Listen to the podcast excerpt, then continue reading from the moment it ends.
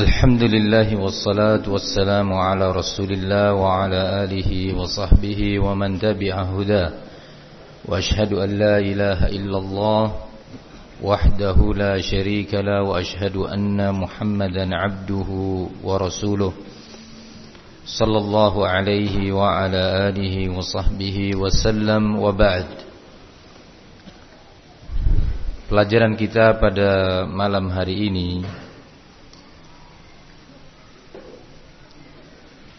akan kita manfaatkan untuk membaca dan mengkaji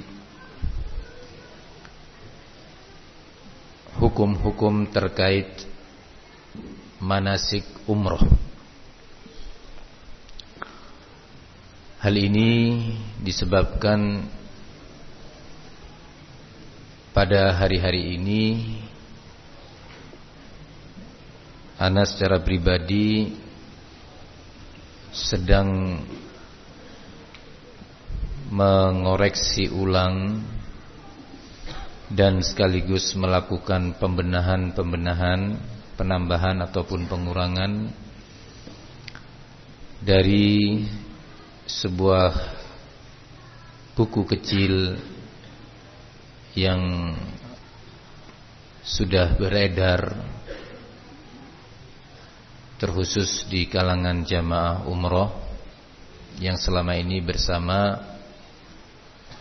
umrah Al-Athari Ma'had As-Salafi Jember.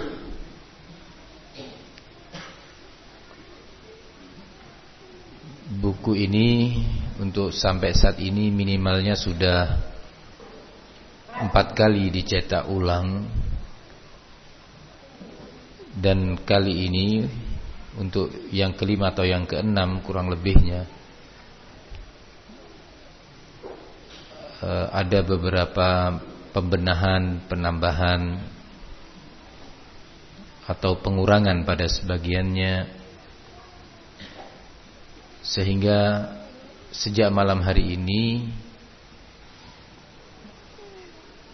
dan kajian subuh besok sampai insyaallah hari Sabtu akan kita manfaatkan untuk kajian manasik umroh secara ringkas, manasik dan juga hukum-hukum amalan yang terkait dengannya.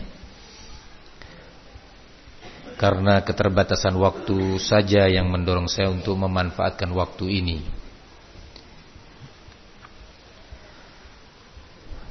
Buku ini kecil dan ringkas karena memang akan dibaca oleh jamaah umroh yang mayoritasnya atau keumumannya bukan talabatul ilm, tapi dari ikhwan salafiyin atau orang tuanya atau saudara familinya, sehingga memang buku ini ditulis untuk memudahkan mereka memahami manasik umrah dan amalan-amalan yang terkait dengannya.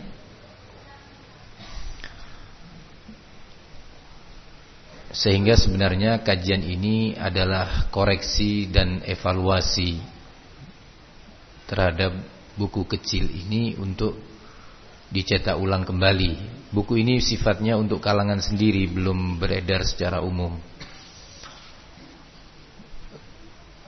Ana beri judul buku ini adalah bimbingan ringkas manasik umroh dalam bingkai sunnah Nabi. Mengingat banyak beredarnya buku-buku manasik umroh dan haji di tengah masyarakat dalam bahasa Indonesia yang masih tercampur aduk antara amalan-amalan yang sunnah dan amalan-amalan yang bid'ah, maka kita terpanggil untuk berta'awun dengan umat Islam secara umum, terkhusus para calon jamaah umrah dan juga jamaah haji, untuk mengenali ibadahnya yang akan mereka lakukan sesuai bimbingan Al-Qur'an dan Sunnah. sebatas kemampuan yang ada. Buku ini tersusun dalam beberapa bab. Pada masing-masing babnya mengandung beberapa pembahasan. Bab yang pertama setelah kata pengantar dari penulis dan mukaddimah adalah bab hukum dan fadilah ibadah umroh. Hukum ibadah umroh itu apa? Dalam syariat ini wajib ataukah mustahab? Yang kedua, bagian kedua dari bab pertama adalah tentang fadilah umrah. Bab kedua akan dibahas tentang jenis amalan-amalan yang tergolong rukun umrah dan amalan-amalan yang bersifat wajib.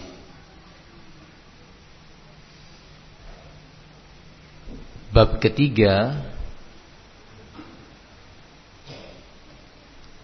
adalah ringkasan urutan manasik umroh, sejak dari awal berangkat atau dari al-miqat, kemudian setibanya di al-masjidil haram, apa saja yang dilakukan di miqat, apa saja yang dilakukan ketika memasuki Masjidil Haram, kemudian apa saja yang dilakukan saat tawaf, dan amalan apa saja yang dilakukan saat sa'i, kemudian at-tahallul, baik yang sifatnya rukun maupun wajib dan mustahab. Itu bab ketiga. Masuk dalam rangkaian bab ketiga ini pembahasan tentang tawaf wada. Apakah tawaf wada itu hukumnya wajib dalam umroh sama seperti haji, ataukah mustahab, ataukah sama sekali tidak disyariatkan? Masih dalam bab ketiga. Bab keempat terkait amalan-amalan dan perilaku yang dilarang saat melakukan umroh. Apa saja pelanggaran-pelanggaran itu? Dan apa konsekuensinya apabila melakukan pelanggaran-pelanggaran tersebut? Itu akan dibahas pada bab keempat. Kemudian bab kelima terkait berbagai bid'ah dan kesalahan yang terjadi dalam pelaksanaan umroh. Bid'ahnya apa saja dan pelanggaran apa saja yang terjadi. Karena ada pelanggaran-pelanggaran yang sifatnya bukan bid'ah. Maka ada dua jenis. Ada kesalahan yang sifatnya bid'ah, ada yang sifatnya non bid'ah tapi itu pelanggaran, maksiat, salah. Terbagi dalam 7 jenis. Yang pertama adalah bid'ah dan kesalahan yang terjadi sebelum berihram, sebelum memulai ihram. Apa saja bid'ah-bid'ah yang terjadi di masyarakat, yang beredar di masyarakat, baik ketika di rumah, ketika akan perjalanan berangkat, ketika setibanya di tanah suci, ya, sebelum berihram, ketika tibanya di menjelang miqat dan seterusnya. Yang kedua adalah bid'ah dan kesalahan yang terjadi sesampainya di miqat. Banyak beragam bid'ah terjadi di miqat. Keyakinan ini, keyakinan itu, amalan ini, amalan itu. Nah, yang ketiga pada bab kelima adalah bid'ah dan kesalahan yang terjadi ketika tiba di Mekah. melewati miqat sampai di Mekah juga demikian. Dari berbagai jamaah umrah dan haji terjadi berbagai bentuk amalan atau i'tiqad, keyakinan-keyakinan yang itu adalah bid'ah. Setibanya di kota suci Mekah. Yang keempat, bid'ah dan kesalahan yang terjadi ketika melaksanakan tawaf. Di saat tawaf. Apa saja kesalahan yang terjadi? Ada bentuknya kesalahan, bukan bid'ah tapi salah. Ada yang juga bentuknya bid'ah karena diyakini sebagai ibadah, bagian atau rangkaian dari tawaf. Yang kelima adalah bid'ah dan kesalahan yang terjadi ketika sa'i antara Safa dan Marwa, baik yang terjadi di Safa atau menjelang naik ke bukit Safa, atau ketika sampai di Marwa, atau saat perjalanan dari Safa ke Marwa dan sebaliknya. Yang keenam, bid'ah dan kesalahan yang terjadi ketika tahallul sebagai amalan terakhir dalam manasik umrah.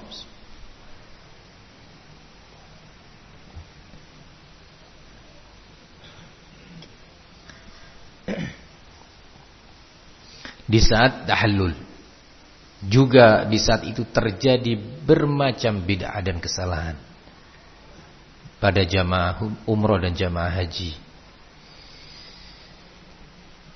Yang ketujuh dan terakhir pada bab kelima adalah bid'ah dan kesalahan yang terjadi di kota Madinah, baik dalam bentuk amalan maupun dalam bentuk i'tiqad, keyakinan-keyakinan ketika di Madinah. Ini sudah terlepas dari prosesi umrah atau haji, tapi karena memang kunjungan ke Madinah dan ke Masjid Nabawi sering dijadikan rangkaian umrah, maka penting pula disebutkan. Seluruh amalan di Madinah nggak ada kaitannya dengan umrah atau haji. Kalau ada orang haji atau umroh tanpa ke Madinah, sah. Tapi karena sudah sampai di sana, tentunya ada amalan-amalan yang baik dan mustahab untuk dilakukan di Madinah. Sholat di Masjid Nabawi, walaupun dengan syaddur rihal dari sini, ya, menuju ke Madinah. Sesampainya di Madinah kita bisa ziarat qabr Rasul wa sahibaihi radhiyallahu anhuma, Abu Bakar wa Umar, sahabat Abu Bakar dan Umar, atau ziarat kubur Baqi', kubur para sahaba, atau ziarah kubur syuhada Uhud, para tentara Islam yang terbunuh dalam perang Uhud, atau ziarah ke Masjid Quba melakukan sholat di sana. Ini pada bab kelima. Kemudian ada bab keenam, hanya sebatas beberapa doa dan zikir yang patut dibaca di saat umroh, di saat berada di Al-Haramain, Masjid Haram Mekah maupun Al-Haram Al-Madani.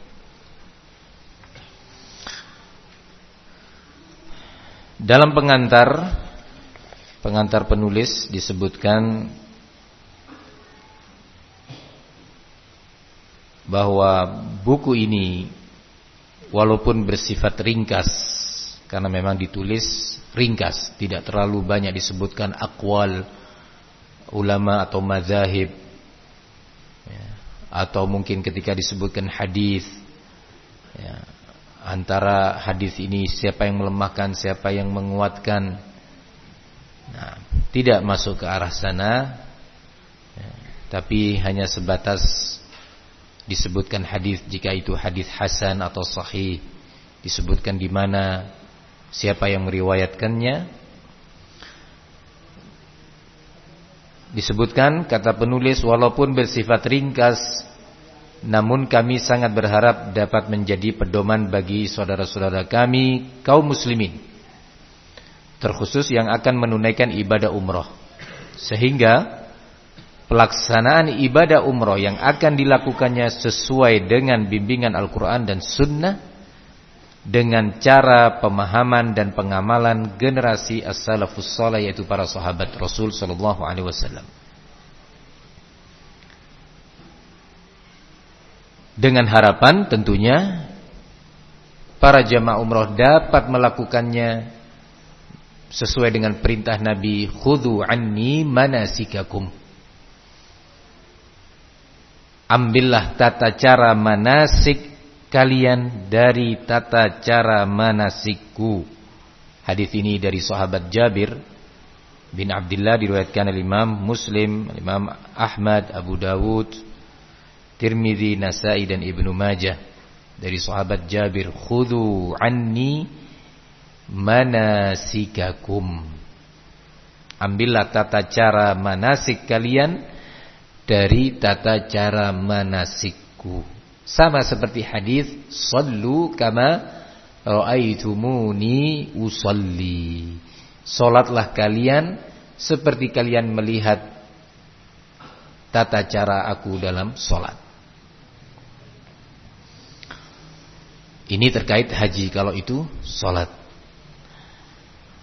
Namun walaupun tulisan ini bersifat ringkas, kami berusaha untuk tetap menyebutkan dalil-dalilnya, baik Al-Quran maupun Sunnah, atau beberapa pernyataan para ulama, sebatas kemampuan tentunya. Hal ini dilakukan sebagai bentuk pertanggungjawaban di hadapan Allah Subhanahu Wa Taala, kemudian pertanggungjawaban di hadapan para pembaca, bahwa setiap amalan yang disebutkan pada poin-poin di buku kecil ini berdasarkan dalil. Ini alasannya. Alasan kedua, dalam rangka mendidik dan membiasakan diri kita semuanya, diri penulis dan pembaca semuanya, seluruh kaum muslimin, untuk selalu menyandarkan setiap amalan ibadah yang dilakukannya kepada tuntunan dalil-dalil Al-Quran dan Sunnah yang sesuai dengan pemahaman dan penerapan generasi salaf. Sehingga tidak lagi ada seorang jamaah umrah atau jamaah haji yang melakukan prosesi ibadahnya berdasarkan taklid, taklid madhab, atau asabiyah, atau berdasarkan adat istiadat, berdasarkan apa yang dipandang baik oleh logika. Tidak, berdasarkan dalil Al-Quran was Sunnah. Tentu tulisan ini tidak luput dari kekurangan dan kesalahan, sebagaimana kekurangan dan kealpaan yang banyak didapati pada penulisnya. Namun tentunya saya berharap kepada seluruh yang membacanya, jika mendapati kesalahan pada tulisan ini, untuk sudi kiranya memberikan masukan dan kritikan yang membangun, yang positif. Dan sekaligus saya beristighfar kepada Allah Subhanahu Wa Taala ketika jatuh pada kesalahan-kesalahan tersebut. Itu kata pengantar. Dalam mukaddimah disebutkan bahwa tujuan penulisan ini, sebagaimana tadi telah diisyaratkan, adalah agar amalan setiap calon jamaah haji dan umrah benar-benar di atas sunnah, sehingga benar-benar amalan tersebut menjadi amalan makbulan yang diterima di sisinya. Karena amalan ini amalan yang membutuhkan tidak hanya perjuangan fisik, tapi juga pengorbanan harta yang tidak sedikit jumlahnya. Nah, sayang sekali ketika ternyata amalan tersebut tidak diterima oleh Allah Subhanahu Wa Taala, baik karena faktor niat yang bukan karena Allah, berbagai niat dan tujuan atau keinginan yang ada dalam hati selain mengharapkan ridha Allah dan ampunannya, atau faktor yang kedua karena amalannya tidak berjalan di atas bimbingan sunnah Nabi sehingga dia terancam dengan hadis Rasul sallallahu alaihi wasallam, man amila amalan laisa alaihi amruna fahuwa raddun, hadis Aisyah muttafaqun alaih. Barang siapa yang beramal selain atau dengan sebuah amalan yang tidak ada perintah kami atasnya, maka amalan itu tertolak. Nah. Kemudian bab yang pertama adalah hukum dan fadilah ibadah umrah. Ada dua permasalahan, hukumnya, yang kedua fadilahnya. Apa hukumnya?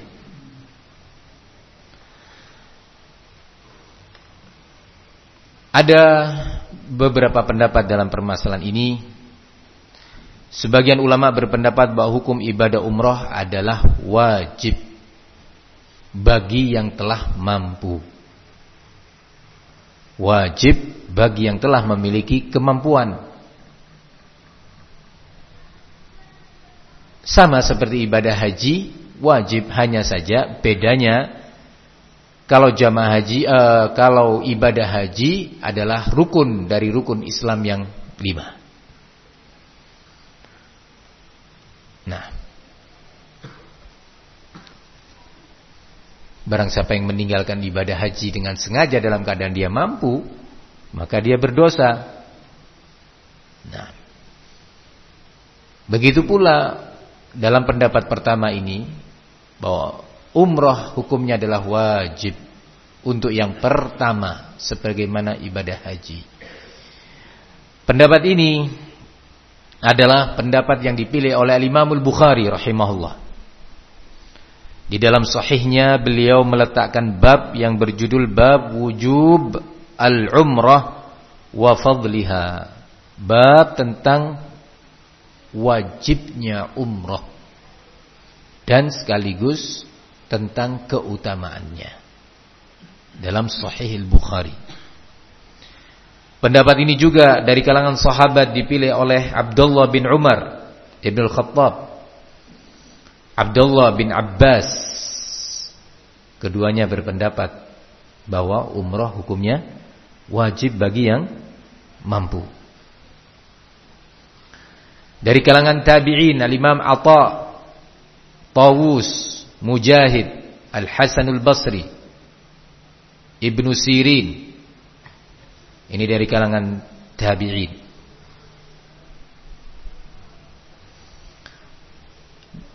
Dari ulama yang semasa setelahnya adalah Imam Syafi'i, Al-Imam Ahmad dalam salah satu riwayat yang masyhur. Syafi'i dan Ahmad berpendapat bahwa umrah hukumnya wajib. Kemudian ulama yang berikutnya Syekhul Islam Ibnu Taimiyah rahimahullahu taala.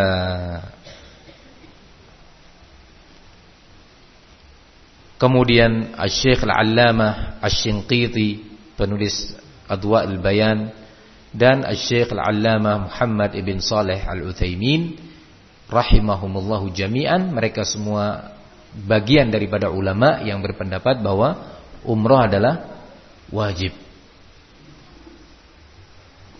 Dalil mereka adalah hadis Aisyah radhiyallahu anha, di mana beliau bertanya kepada Rasulullah sallallahu alaihi wasallam, "Hal 'alan nisa'i jihadun?" Apakah ada kewajiban berjihad atas kaum wanita? Bertanya kepada siapa? Nabi sallallahu alaihi wasallam. Apa ada kewajiban jihad untuk atau atas kaum wanita? Qala sallallahu alaihi wasallam, "Na'am, ya, ada. Alaihinna jihadun la qitala fihi, al-hajj wal umrah." Ada jihad yang diwajibkan atas kaum wanita, tapi nggak ada pertempuran dalam jihadnya wanita. Jihad, dia diberi nama jihad, tapi nggak ada perang. Apa itu? Haji dan umrah. Dijawab, apa ada kewajiban? Ada kewajiban, yaitu haji dan umrah. Ini hadis yang pertama.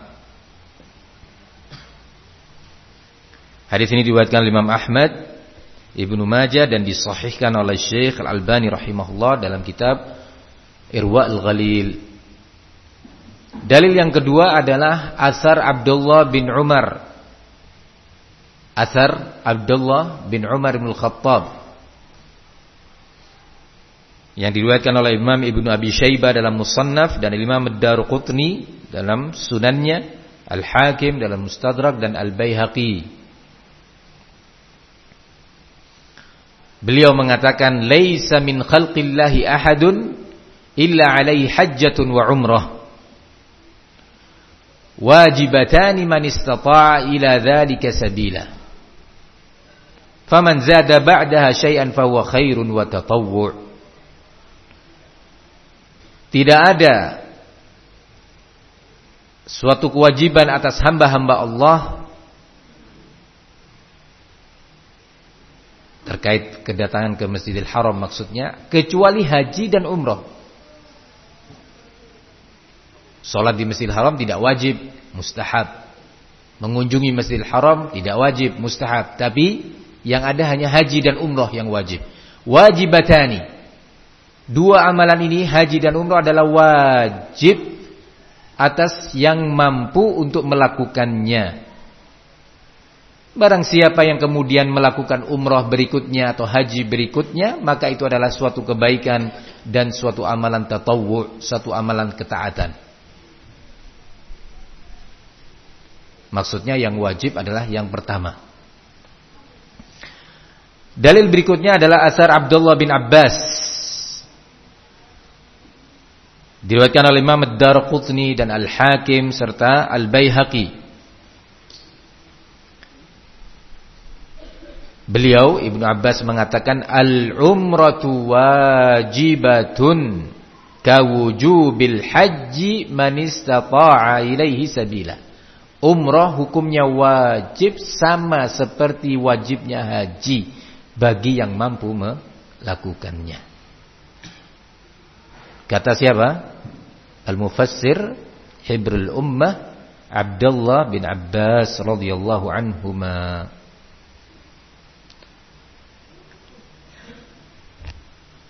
Juga dari Abdullah bin Abbas diriwayatkan oleh Imam Ibnu Abi Syaibah, sama juga Ad-Darqutni, Al-Hakim, dan Al-Baihaqi. Beliau mengatakan, "Al-hajju wal umratu faridatani 'alan nasi kullihim." Bahwa haji dan umrah keduanya wajib atas seluruh manusia, tentunya dalam batasan man istata'a ilaihi sabila, bagi yang mampu untuk melakukannya. Juga ada asar yang berikutnya dari Abdullah bin Abbas, diriwayatkan oleh Imam Al-Bukhari secara mu'allaq dengan lafaz yang berbeda. Diriwayatkan oleh Imam Al-Bukhari dalam sahihnya secara mu'allaq dari Ibnu Abbas.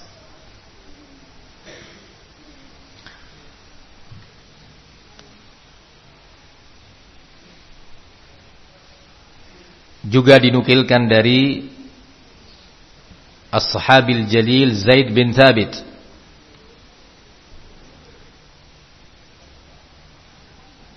Disahihkan oleh Syekh Al-Albani dalam Silsilah Ad-Dha'ifah. Yani dalam Silsilah Ad-Dha'ifah, Syekh menyebutkan hadis ini mengisyaratkan mauquf pernyataan Zaid bin Thabit radhiyallahu anhu bahwa umrah adalah wajib hukumnya. Kemudian yang kelima, hadis Abu Razin Al-Uqaili, sahabat Abu Razin Al-Uqaili radhiyallahu anhu. Beliau bertanya kepada Ar-Rasul sallallahu alaihi wasallam, Hadis ini diriwayatkan Imam Ahmad, Abu Dawud, Tirmizi, Nasa'i, disahihkan oleh Syekh Al-Albani rahimahullah. Lafaznya dalam pertanyaannya, ya Rasulullah, inna abi syaikhun kabirun la yastati'ul hajja walal umrah wala adh-dha'n. Wahai Rasulullah, sesungguhnya ayahku seorang yang sudah tua renta, beliau tidak mampu untuk berangkat berhaji dan tidak mampu untuk berangkat umrah, bahkan sama sekali tidak mampu untuk melakukan safar, bepergian. Bagaimana sikapku sebagai seorang anak?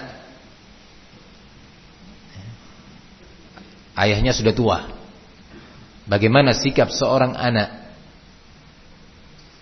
Qala hujja an abika wa'tamir. Hajikanlah atas nama ayahmu dan lakukan umrah juga atas nama ayahmu. Perintah dari Nabi. Kalau seandainya itu bukan wajib, kata para ulama, Nabi tidak akan memerintahkannya. Naam. Barakallahu fikum. Berdasarkan beberapa hadis dan atsar ini, nama-nama ulama tadi, Abdullah bin Abbas, Abdullah bin Umar, Atha, Tawus, Mujahid, Ibnu Sirin, Al-Hasanul Basri, Al-Syafi'i wa Ahmad wa Ibn Taymiyah wa Shinqiti wa Ibn Uthaymin rahimahumullah berfatwa bahwa umrah adalah wajib. Wallahu ta'ala a'lam. Jika kita tahu hal ini, ada sebuah pertanyaan dan penting jawabannya untuk diketahui. Apakah kewajiban ini alal faur atau alat tarahi, bagi yang telah mampu? Si fulan minan nas, satu seorang ya, dari umat ini mampu dia secara apa? Materi, secara fisik juga mampu, tidak ada udzur, tidak ada halangan. Apakah kewajiban haji dan juga umrah itu bersifat faur? Artinya segera, gak bisa ditunda-tunda, atau boleh ditunda-tunda tanpa ada uzur. Nah, tahun depan ajalah. Tahun ini ana masih ada kepentingan bisnis, misal. Dalam keadaan dia sudah apa tadi? Mampu. Maka disebutkan oleh jumhur ulama, mayoritas ulama, antara lain Al-Imam Malik, Al-Imam Abu Hanifah, Ahmad, wa Ibnu Qudamah, wa Ibnu Utsaimin, Al-Imam Al-Albani, bahwa kewajiban ini bersifat faur, bersifat segera, tidak bisa dan tidak boleh ditunda. Sampai di sini, wassalamualaikum warahmatullahi wabarakatuh.